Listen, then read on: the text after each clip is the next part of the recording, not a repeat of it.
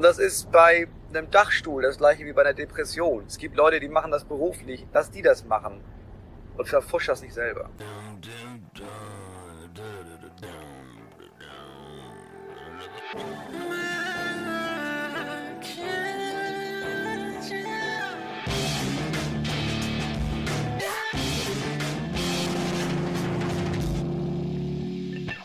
Und damit herzlich willkommen bei Männerkitsch. Mein Name ist Ansgar Riedeser. Und mein Name ist Max Deibert. Und das ist jetzt das vorletzte Mal, dass ihr diese Begrüßung von uns hört in eurem Leben. So, um es einfach mal jetzt oh. ganz dramatisch zu starten hier. Also, warum ähm, denn, Max? Erklär doch mal. Weil wir jetzt unsere Reise hier mit Funk beenden werden nach der nächsten Folge. Und es war eine sehr aufregende Reise. Ich glaube, wir haben auch ziemlich coole Folgen produziert. Und deshalb würden wir so gern nochmal für die letzte Folge von euch hören, was waren denn eure liebsten Männerkitsch-Momente? Das müssen natürlich auch keine Momente sein jetzt aus den Folgen, die wir mit Funk gemacht haben, sondern kann auch von uralt Folgen sein, die ihr noch gehört habt, als wir noch in Leipzig in einem W G-Zimmer saßen oder als die Katzen im Wohnzimmer meiner Eltern verrückt durch die Gegend gesprungen sind. Ja, schreibt uns doch gerne bei Instagram, bei männerkitsch-podcast oder bei männerkitsch at funk punkt net und ihr hört generell nochmal ein vorletztes Mal einen Podcast von Funk. Hey Ansgar, hm? ich habe gerade was gegessen, was sicher dafür sorgt, wenn Leute das hören, dass wir ganz viele FollowerInnen verlieren. Und zwar habe ich mir ein Spiegelei mit Ketchup-Brötchen gemacht. Oh. Mhm. Und der Grund, weshalb ich das erzähle, ist, weil das so ein Essen ist, was ich immer mache, wenn ich einfach nichts mehr im Kühlschrank habe. Das ist so richtig so zusammengesucht, was man noch an Resten hat, was irgendwie Geschmack ist und so voll macht und äh, was man sich dann selber serviert und eigentlich weiß, dass es scheiße ist. Und das verbinde ich total mit depressiven Phasen. Also, dass man so es einfach nicht schafft, einkaufen zu gehen oder es nicht hinkriegt, so rauszugehen und so und sich dann durch den Kühlschrank wühlt und einfach irgendwas sich zusammenkleistert. Und das hat doch auch was mit der heutigen Folge zu tun, nicht wahr? Mhm. Ja, weil wenn du sagst depressive Phasen, also wir haben für diese Folge mit einem Psychologen gesprochen, der auch zu Depressionen forscht und der hat uns wirklich ganz, mich hat das überrascht, wie viele Leute tatsächlich in ihrem Leben solche depressiven Phasen erleben, wie du sie gerade auch beschreibst. Und deswegen ist es total wichtig, uns ja schon länger, dass wir das Thema mal besprechen. Und in dieser Folge ist es soweit. Es geht also, falls ihr euch damit gerade nicht so gut beschäftigen könnt, in dieser Folge um Depressionen und es wird auch Erwähnungen von Suizid geben. Wir hatten uns ja mal privat darüber unterhalten, ich glaube, da habe ich dir auch einen Screenshot damals geschickt, dass die Tagesschau hat bei Instagram einen Post gemacht zu mehr Gleichberechtigung am Arbeitsplatz und der top meistgelikte Kommentar unter dem Post war, jetzt so ungefähr von mir paraphrasiert, ihr rackert euch hier ab mit dem Feminismus und kümmert euch nur um die Frauen, aber eigentlich haben Männer viel höhere Suizidraten und sind alle depressiv. Warum kümmert sich denn niemand um die Männer? Und da dachten wir natürlich sofort, hey, das schreit ja eigentlich Männerkitsch, dieses Thema, Depressionen und Männer. Ja, da wird ja ein ganz spannender Zusammenhang eigentlich aufgemacht zu Männlichkeit, ne? Also, dass es irgendwie so eine diffuse Idee gibt, dass Männer total leiden und deswegen quasi die eigentlich Unterdrückten sind und dass das dann instrumentalisiert wird eigentlich als Argument in so einer eigentlich politischen Auseinandersetzung, in so einer Kommentarspalte, die natürlich selten irgendwie so richtig differenziert werden. Also niemand kümmert sich um die Männer, weil die stumm leiden. Ja, genau. Und dafür oder um die Frauen. Genau, oder oder quasi das ist ein Beleg dafür, dass Männer die sind, die eigentlich leiden und dass der ganze Feminismus unberechtigt sei. So.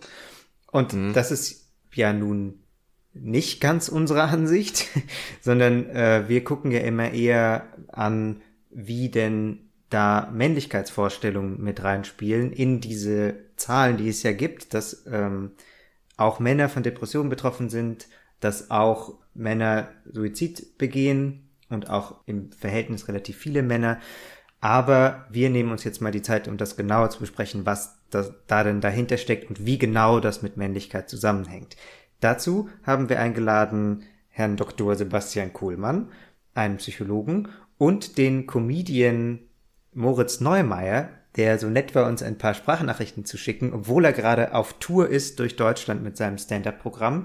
Ihr kennt ihn vielleicht aus Talk ohne Gast, seinem eigenen Podcast, oder aus einem seiner zahlreichen anderen Interviews und Medienauftritte. Wir sind auf ihn aufmerksam geworden, weil er sich auch mit Kurt Krömer, einem anderen Comedian, schon über Depressionen und den Umgang damit unterhalten hat.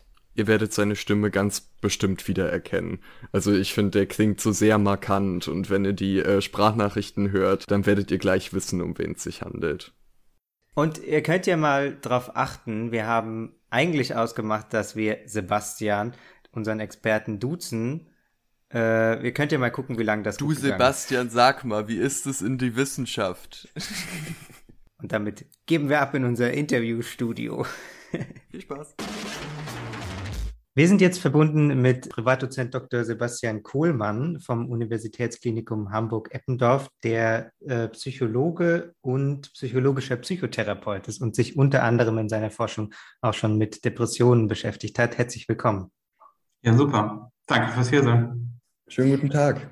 Vielleicht fangen wir mal ganz konkret damit an, was ist denn eigentlich dein Job? Was, wie kann ich mir das vorstellen, so dein Berufsalltag? Das ist total spannend, die Frage kriege ich äh, öfters gestellt. Und ich würde sagen, zu achtzig, neunzig Prozent bin ich Wissenschaftler. Das heißt, ich sitze in einem Büro und ähm, versuche mir schlaue Sachen auszudenken, unter anderem, wie man Depressionen schneller erkennen kann, früher behandeln kann. Und zu zehn bis zwanzig Prozent äh, sehe ich Patienten als Psychotherapeut und ähm, behandle auch Menschen, die eine Depression haben und darunter leiden. Es hilft ja sicher auch beim Forschen nach äh, neuen Behandlungsmethoden, wenn man hin und wieder Menschen sieht und vielleicht auch am Menschen mal äh, forschen kann, oder? Ja, am Menschen forschen würde ich nicht sagen, aber ja, das ist unge- ungemein, ähm, dass man selber klinisch tätig ist, ja, dass man ähm, nicht nur Lehrbücher schreibt, äh, sondern auch sieht, wie ein Mensch mit der Erkrankung lebt und wie man dem helfen kann. Weil Menschen brauchen ja, obwohl man dann immer von einer Erkrankung spricht, in dem Fall von einer Depression, brauchen ja immer ein bisschen was anderes. Also man, auch bei der Behandlung kann man nicht sagen, das ist so uniform, sondern es ist sehr individuell. Ich muss sehr individuell auf den Menschen eingehen und auf die individuellen Probleme. Aber jetzt mal so ganz, ganz am Anfang angefangen, was ist denn eigentlich eine Depression genau? Das ist eine sehr gute Frage. Was ist eine Depression genau? Ich fange mal damit an, wie wir das als Wissenschaftler definieren würden oder auch als Kliniker. Ja? Dann habe ich ein Diagnosebuch, also die I C D oder auch das D S M im Amerikanischen. Ein Buch, was die Diagnose Depression definiert. Und darin ist definiert, dass man mindestens über zwei Wochen, fast täglich, nahezu täglich, freudlos sein muss, antriebslos sein muss, dass man interessenlos ist, dass man keinen, ja, das sind so die, die zwei bis drei Kernkriterien. Und zusätzlich dazu müssen mindestens noch drei andere, mindestens drei andere Symptome kommen, sowas wie Appetitverlust, Schlafstörungen, Selbstwertprobleme, Konzentrationsschwierigkeiten bis hin äh, zu erhöhtem Schuldempfinden oder auch Suizidgedanken. Und wenn man das jetzt, das ist relativ einfach als Diagnostiker zusammen und zu rechnen, also zwei Kernsymptome über zwei Wochen an jedem Tag vorhanden, plus drei andere Symptome aus den neun Stück. Das bedeutet aber auch, dass die, das Erkrankungsbild ähm, sehr, sehr heterogen ist. Also wir können zwei Menschen ja, in meinem Therapieraum sitzen, die beide die Diagnose haben, aber die komplett andere Symptome haben. Mhm. Ja. Und das macht das Ganze schwierig und macht es letztendlich auch schwierig ähm, für Betroffene zu sagen, so, oh, ja klar, das ist eine Depression, das ist nicht wie Fieber, wo ich mit einem Fieberthermometer rangehen kann und sage so, ja, okay, das ist Fieber. Und das ist eine, eine ganz große Herausforderung ähm, bei der Erkennung und Frühbehandlung von Depressionen, weil das Symptombild so unterschiedlich sein kann. Aber es macht es erstmal für den Betroffenen schwieriger. Für, für mich als Behandler ist es nicht so schwierig, das zu erkennen. Ja, aber für den Betroffenen, der erstmal verschiedene Symptome hat und das nicht einordnen kann, was das, wie, wie man das nennt, ist das schwieriger, da was zu machen. Es gibt immer noch dieses Gefühl von, ja, ja, ich bin zwar traurig, ich habe zwar irgendwie auch mal schlechte Tage, ja, aber verglichen mit anderen würde das ja kein, das kann man ja nicht Depression nennen. Und ich glaube, viele müssen verstehen, doch, auch wenn das nur so ein bisschen Depression ist, ist das Depression und niemand muss darunter leiden und jeder Mensch kann sich Hilfe holen. Wie ist denn das, wenn wir auf, auf Männlichkeit jetzt mal gehen? Gibt es dazu Erkenntnisse, unterscheiden sich zwischen Männern und Frauen zum Beispiel, sei es aus biologischen oder aus sozialen Gründen, die Symptome zum Beispiel, der Umgang damit, gibt es da mhm. Unterschiede? Also was man wirklich gut festhalten kann, was man in vielen epidemiologischen Studien gefunden hat, ähm, ist, dass ähm, Frauen nahezu doppelt so häufig betroffen sind im Leben von Depressionen. Ähm, also man geht davon aus, dass so circa zehn Prozent der Frauen und circa fünf Prozent der Männer betroffen sind. Also wir haben da eine ganz relativ große Gender Gap. Ja, also das kann man schon sagen, was die Prävalenz, also die Häufigkeiten von Depressionen angeht. Und ähm, eine einfache Antwort auf die Frage, warum es diese Gender Gap gibt, die habe ich nicht und die gibt es auch nicht. Ja, gibt es jetzt verschiedene Erklärungsansätze, warum ähm, Männer vielleicht weniger betroffen sind. Das könnte sein. Oder ob Männer einfach, und das war so eine These in den achtzigern, einfach depressive Symptome nicht so sehr berichten. Ähm, dazu gibt es total unterschiedliche und auch widersprüchliche Befunde. Man, man kann nicht sagen, das Symptom ist ein typisches weibliches oder ein typisches männliches Symptom. Ja, ähm, das geht schon nicht aus der eingangs erwähnten Heterogenität, also dieser Unterschiedlichkeit der Symptome des Krankheitsbildes, ähm, würde so ein Ansatz nicht so gut funktionieren. Ähm, Was man aber weiß, ist, dass bei Frauen, Frauen erleben häufiger depressive Episoden als Männer. Das ist auch etwas, was gefunden wurde in verschiedenen. Also was, was heißt häufiger? Also heißt es, mehr Frauen erleben das oder Frauen erleben das über ihr Leben verteilt häufig? Ja, das ist das. Okay. Kann man aber auch wieder zurückdenken, naja, vielleicht berichten Frauen dann auch einfach mehr, also zu unterschiedlichen Zeitpunkten, ähm, können das besser ähm, berichten. Und da gibt es zum Beispiel eine Studie, das fand ich ganz interessant auch, dass ähm, Männer häufiger depressive Episoden wieder vergessen. Okay. Ja. Und das ist eigentlich das Erste, was ich immer frage als Psychotherapeut, nicht nur bei Depressionen, aber hatten Was Sie haben Sie vergessen? ja, ja, genau, was haben Sie vergessen? Nein. Aber hatten Sie das schon mal in Ihrem Leben? Also es ist, man muss sich so vorstellen, Depressionen wie auch psychische Störungen, die treten eigentlich so mit Mitte zwanzig am häufigsten auf. Depressionen auch. Wenn jetzt jemand mit fünfzig zu mir kommt und sagt, er hat eine Depression oder auch andere äh, psychische Symptome, dann frage ich schon mal, hatten Sie das schon mal in Ihrem Leben? Und wenn man sich jetzt diese Studie herannimmt, dann würde man vielleicht vermuten, dass Frauen auch die Episoden, die sie schon hatten im Leben, eher erinnern, als Männer das tun. Das ist eigentlich ein ganz gutes Stichwort, weil unser Publikum ist ja genau in diesem Alter mit Mitte zwanzig. Wie, wie reagiert man denn am besten, wenn man irgendwie so einen Verdacht hat, irgendwas könnte auf mich zutreffen? Also, wenn man sich die deutsche, die Leitlinie anschaut äh, zur Behandlung von Depressionen, dann ist der Hausarzt oder die Hausärztin, der, die Ansprechpartnerin. Das, das ist äh, zentral, ja. Ähm, und da würde ich raten, eher frühzeitig hinzugehen. Ja, also sich da zu melden, das ist erstmal wichtig. Ähm, dann wird der Hausarzt oder die Hausärztin, wie gesagt, das erstmal aufnehmen, gucken. Manche Hausärzte haben eine Zusatzqualifikation für psychosomatische Mitbehandlung. Ja, die können auch schon Antidepressivum verschreiben, auch das kontrollieren oder aber auch unterstützende Gespräche anbieten. Gibt es manche Hausärzte. Ähm, das meiste, was die Hausärzte aber oder die Versorgungslage wird eher sagen, okay, ähm, gucken Sie mal, dass Sie einen Psychotherapeuten finden, wenden Sie sich an Ihre Krankenkasse. Was dann normalerweise passiert ist, dass die Krankenkasse sagt, äh, hier haben wir eine Liste von Psychotherapeuten an Ihrem Wohnort, gehen Sie die mal durch. Oder die Krankenkasse sagt, wir haben hier ein gutes Online-Behandlungsprogramm, probieren Sie das mal aus. Das wäre schon voll gut, weil dann sind Sie so in, in der Versorgung drin. Aber jetzt sind wir dann wieder pro Bundesland und dann auch wieder, ist das Stadt oder nicht Stadt, ist das sehr, sehr unterschiedlich. In Berlin und Hamburg ähm, gibt es psych dash info punkt de. Das ist eine Webseite, eine Suchmaschine von, einer, von den Landespsychotherapeutenkammern und da sind alle niedergelassenen Psychotherapeuten drin. Und das ist auch das, was ich immer empfehle. Gucken Sie mal da, wer in Ihrem Wohnort, äh, in Ihrem Umfeld, wo Sie arbeiten, wer da niedergelassen ist und da einfach anrufen. Ja, das ist was, was gut funktioniert. Das andere, was ich jetzt vorschlage, das geht jetzt so ein bisschen weiter darüber hinaus, wenn der Hausarzt sagt, ja, das ist eine Depression, Sie brauchen eine Psychotherapie. In großen Städten wie Hamburg, Berlin, München, aber auch universitären Städten gibt es ganz viele Ausbildungsinstitute für angehende Psychotherapeuten. Das heißt, man hat eine, einen Anruf und hat dahinter fünfzig Psychotherapeuten. Das macht total Sinn, sich an die Ausbildungsinstitute zu wenden, weil man dort wirklich aktuelle Psychotherapie, also State-of-the-Art-Behandlungsmethoden, die ähm, supervidiert werden, ähm, da die Möglichkeit hat, sich dort zu melden. Das, das würde ich immer mitempfehlen.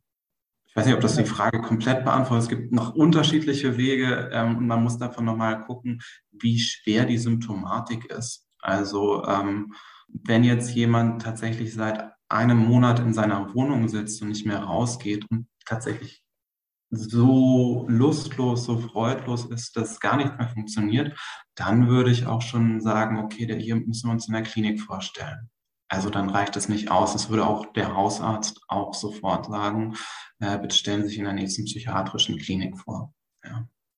Das muss man auch, glaube ich, klar unterscheiden. Meistens ist es aber nicht der Fall. Also die meisten im Alter zwischen zwanzig und dreißig merken, okay, ähm, irgendwas stimmt mit mir nicht, ich kriege das irgendwie gerade alles nicht so hin, ich habe keinen Antrieb, ich bin ständig niedergeschlagen oder lustlos, ich weiß es nicht. Aber den Gang zum Hausarzt, den kriegt man meistens noch.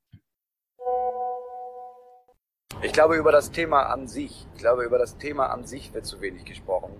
Und das fängt jetzt gerade an, aber es wird auch zu wenig darüber gesprochen, wo das Thema schon anfängt, weil es gibt auch dann Leute, die reden darüber, dass für sie Depression war, ja, ich konnte dann wochenlang nicht aufstehen und das ist auch eine Depression, aber das fängt ja viel, viel früher an. Wenn du zwischendurch merkst, du bist traurig und du hast nicht wirklich einen Grund und deswegen ignorierst du das, weil wenn es kein Grund hat, kann ich auch nichts machen, dann fängt das da schon an. Also wir müssen anfangen darüber zu reden, wo, wo das Thema Depression schon beginnen kann.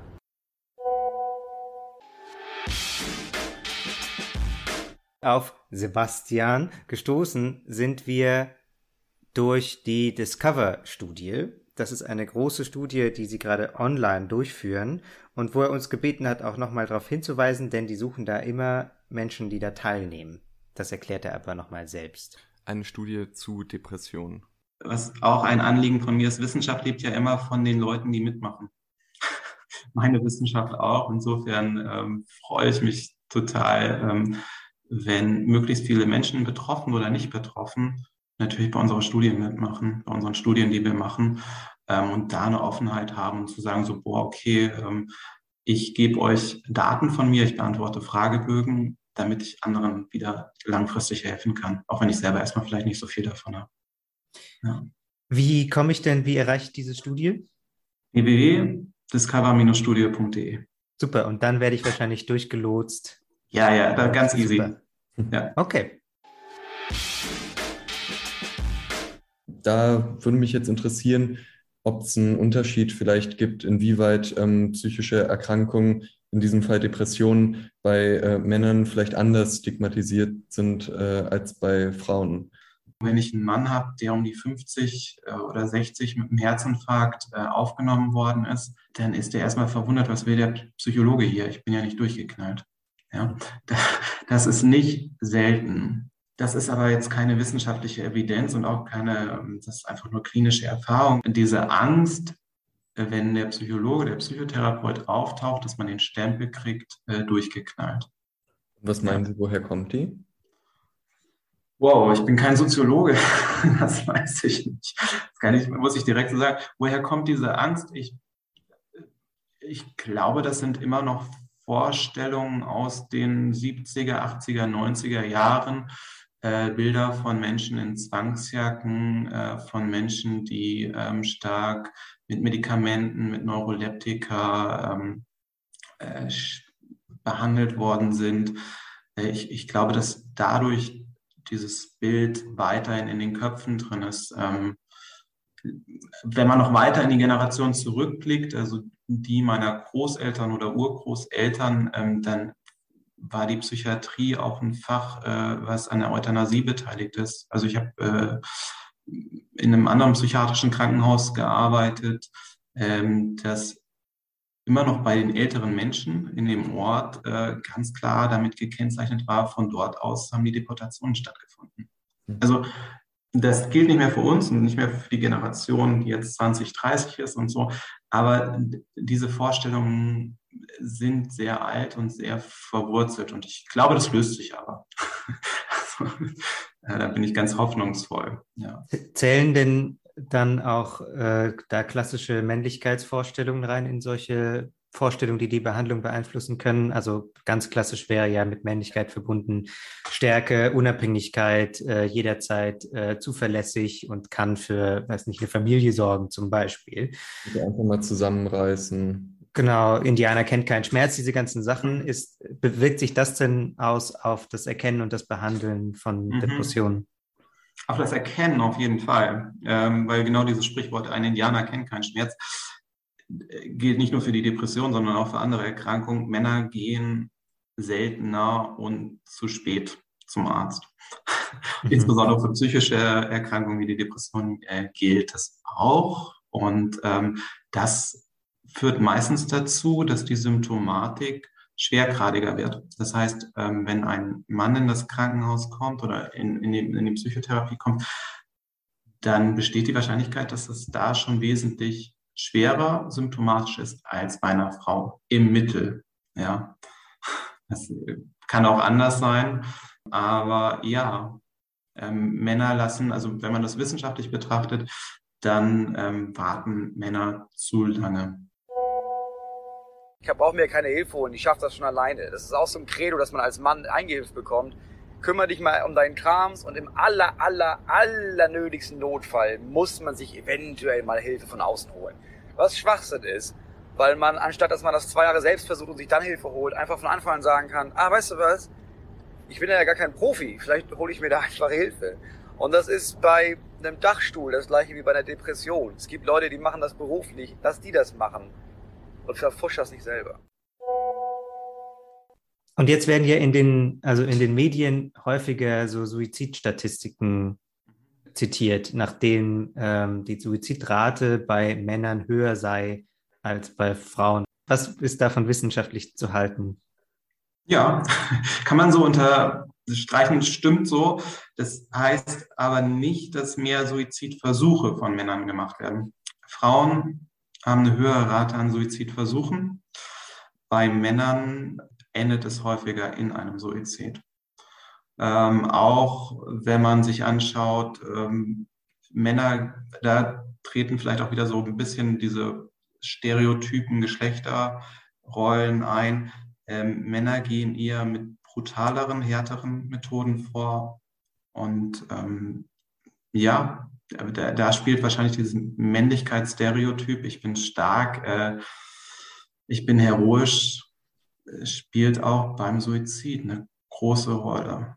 Hat denn Auswirkungen auf die, ja, dass vielleicht auch Männer äh, in der Lage sind, bei sich selbst Depressionen zum Beispiel oder depressive Züge zu erkennen, öffentlichkeitswirksame zum Beispiel Kampagnen oder sei es äh, jetzt zuletzt hat sich ja sowohl ähm, der Moderator von R B B, äh, Kurt Krömer, hat sich ja zu dem Thema in seiner Sendung äh, unterhalten mit dem Comedian Ansgar, hilf mir. Thorsten Sträter. Thorsten Sträter nämlich, wollte ich gerade sagen.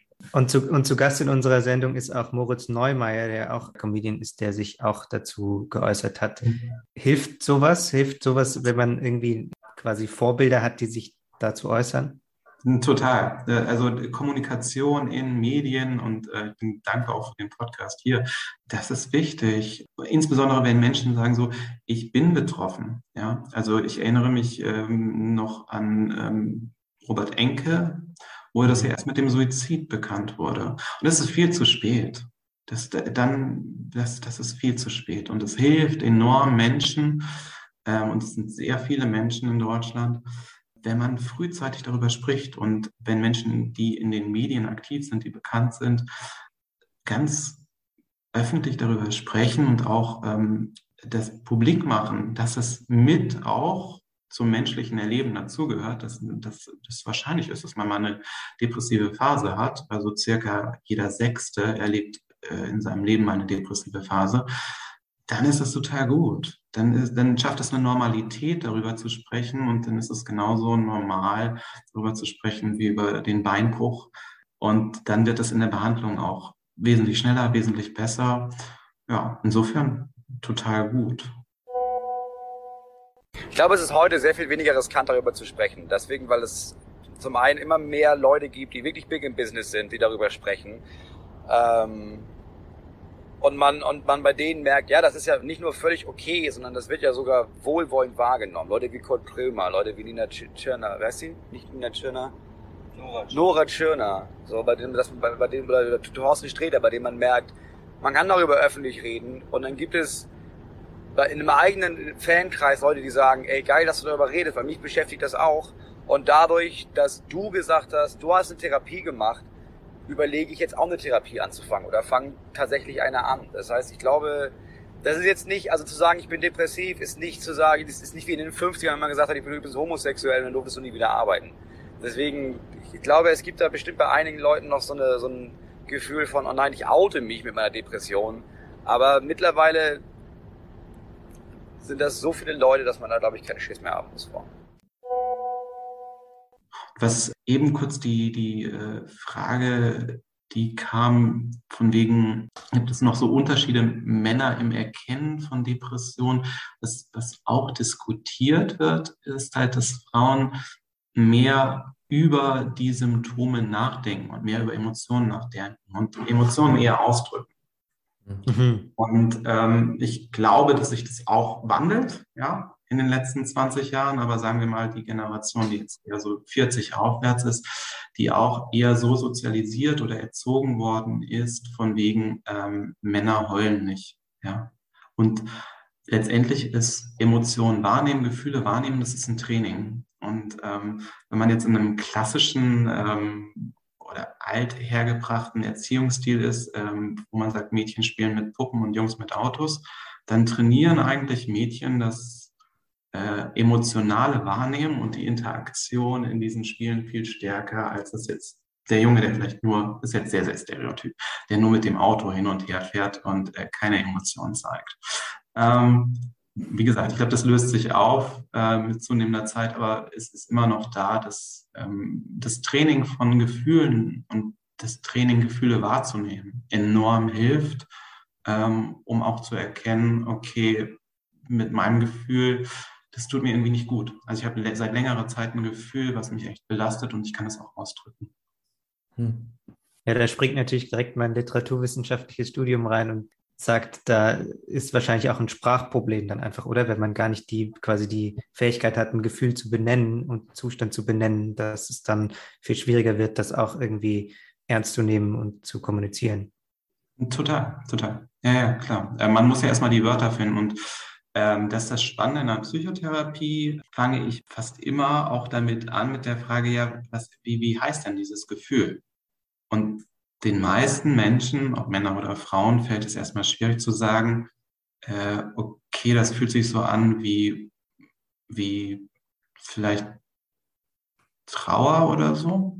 Das, das fällt vielen Menschen ganz, ganz schwer. Und selbst wenn sie, vor, vorher frage ich meistens eher sowas, wie fühlt sich denn das in ihrem Körper an? Und das ist relativ einfach. Dann sagen die Leute, ja, ich habe so ein, das zieht so in der Brust. Und dann frage ich weiter, wie fühlt sich das so in ihrem Hals an? Und dann sagen sie, ja, beim Schlucken wird es immer so schwer. Wie fühlt sich das denn bei ihren Augen an? Ja. Und dann kriegt man Menschen dazu, dass sie darüber nachdenken und fragen sich, ja, was ist denn das eigentlich? Das ist ein körperliches Gefühl auf der einen Seite. Auf der anderen Seite ist es aber auch eine Emotion. Das ist wirklich so die Herausforderung, seine Emotionen wahrzunehmen, die zu spüren.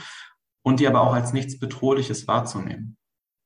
Also da auch wieder, ähm, ich, ich kann nicht sagen, ob das für Männer oder Frauen unterschiedlich ist. Es ist, glaube ich, eher eine Art und Weise, wie man sozialisiert oder trainiert oder erzogen wird in Bezug auf Emotionen, dass man eigentlich keine Angst haben muss ob das jetzt Trauer ist oder Angst ist oder Wut ist, sondern dass die Gefühle einfach kommen und die gehen auch wieder. Und äh, man kann das so ein bisschen trainieren.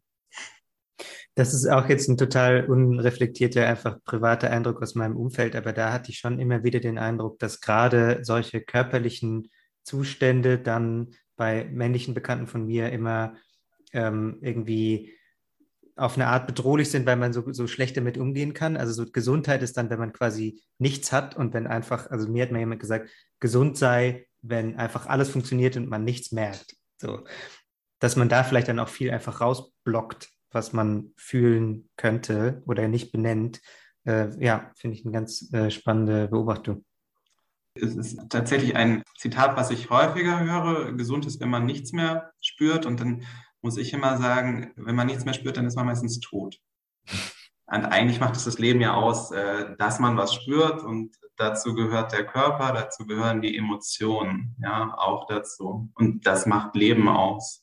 Das ist nicht immer schön, weil es ja auch negative Emotionen gibt. Aber das gehört alles irgendwie mit dazu. Und das bereichert ja das Leben. Das macht es irgendwie ein bisschen bunter. Das ist schon ein richtig gutes Schlusswort, aber ich habe noch eine Frage, die Sie äh, nicht beantworten müssen natürlich, aber warum haben Sie sich eigentlich jetzt äh, für das Feld Depressionen ersch- entschieden? Ähm, was interessiert Sie daran? Entschuldigung, mm. warum hast du dich für das Feld Depressionen? Ja, ich bin dann irgendwann auch eingeschwenkt auf das Sie, ja. weil irgendwie da, glaube ich, unser, unser Uni-Respekt zu sehr, zu sehr, wenn P D-Doktor da steht, dann ja, ist ja, ja. Zu, weil wir möglicherweise eine Note kriegen. Sprechen wir nochmal nachträglich alles ein, die Fragen. Ja. Wir gerne so machen. Max. Warum Depression? Ähm, ich kann nicht sagen, das ist mein Lieblingsthema. Ich kann auch nicht sagen, dass mich das besonders... Ähm, darum geht es nicht. Ähm, ich mache ja auch relativ viel Forschung zu einem anderen Gebiet, nämlich der somatischen Belastungsstörung. Also dann, wenn Menschen somatisch belastet sind. Mich interessiert eigentlich eher, wie man Menschen dazu bringt, dass sie sich mit, mit sich selber auseinandersetzen. Das ist, das ist, glaube ich, das Wichtige. Was wir im Gesundheitssystem häufiger machen oder so ein alter Gedanke ist, ich habe hier ein Werkzeug und dann muss ich den Menschen reparieren. Und mein Gedanke ist eher so, hey, ich kann mir doch als Mensch auch das Werkzeug aussuchen. Und ähm, das finde ich viel spannender und ich teste unterschiedliche Interventionen, also unterschiedliche Methoden, äh, wie Betroffene, sei es jetzt Depression, weil Depressionen relativ häufig sind, ist es auch einfach sehr relevant, äh, wie Betroffene sich selber helfen können und das, und das möglichst gut machen können. Und das, das motiviert mich, da Forschung zu machen, zu sagen, so, okay, ich kann möglichst vielen Menschen helfen, ähm, indem sie sich selber helfen, ohne dass wir dass da irgendein finanzielles Interesse hintersteht, ja? Ohne dass ich irgendwie ein Produkt verkaufen will mit dem oder ein Werkzeug verkaufen will, sondern eigentlich äh, steckt, glaube ich, in jedem Menschen die Möglichkeit drin, zu sagen, so, boah, ich kann mir selber helfen und das ist auch wieder ein ganz gutes Gefühl. Ja, wir haben weder die äh, Intelligenz von Sebastian Kohlmann noch die Lässigkeit von Moritz Neumeier. Ähm, Noch das Auto, Noch das von, Auto Moritz von Moritz Neumeier, aber wir haben uns. Das ist doch schön. Genau, man, man hört es an einer Stelle, ne, dass er im Auto sitzt, gerade auf Tour und dann noch sein Fahrer ihm noch schnell rein sagt, dass Nora Tschirner Nora heißt. Das wird bei uns auch mal so. Genau, im wenn Männerkitsch wir dann auch mal on the road sind, wenn wir groß sind. Erstmal aber geht Männerkitsch ja so ein bisschen in Rente slash Winterschlaf mit der nächsten Folge und wie gesagt, schickt uns eure Lieblingsmomente. Da würden wir uns sehr drüber freuen. Wir hören uns in zwei Wochen wieder. Männerkitsch ist ein Podcast von Funk, von A R D und Z D F. Ciao. Wow, die kürzeste Abmoderation aller Zeiten.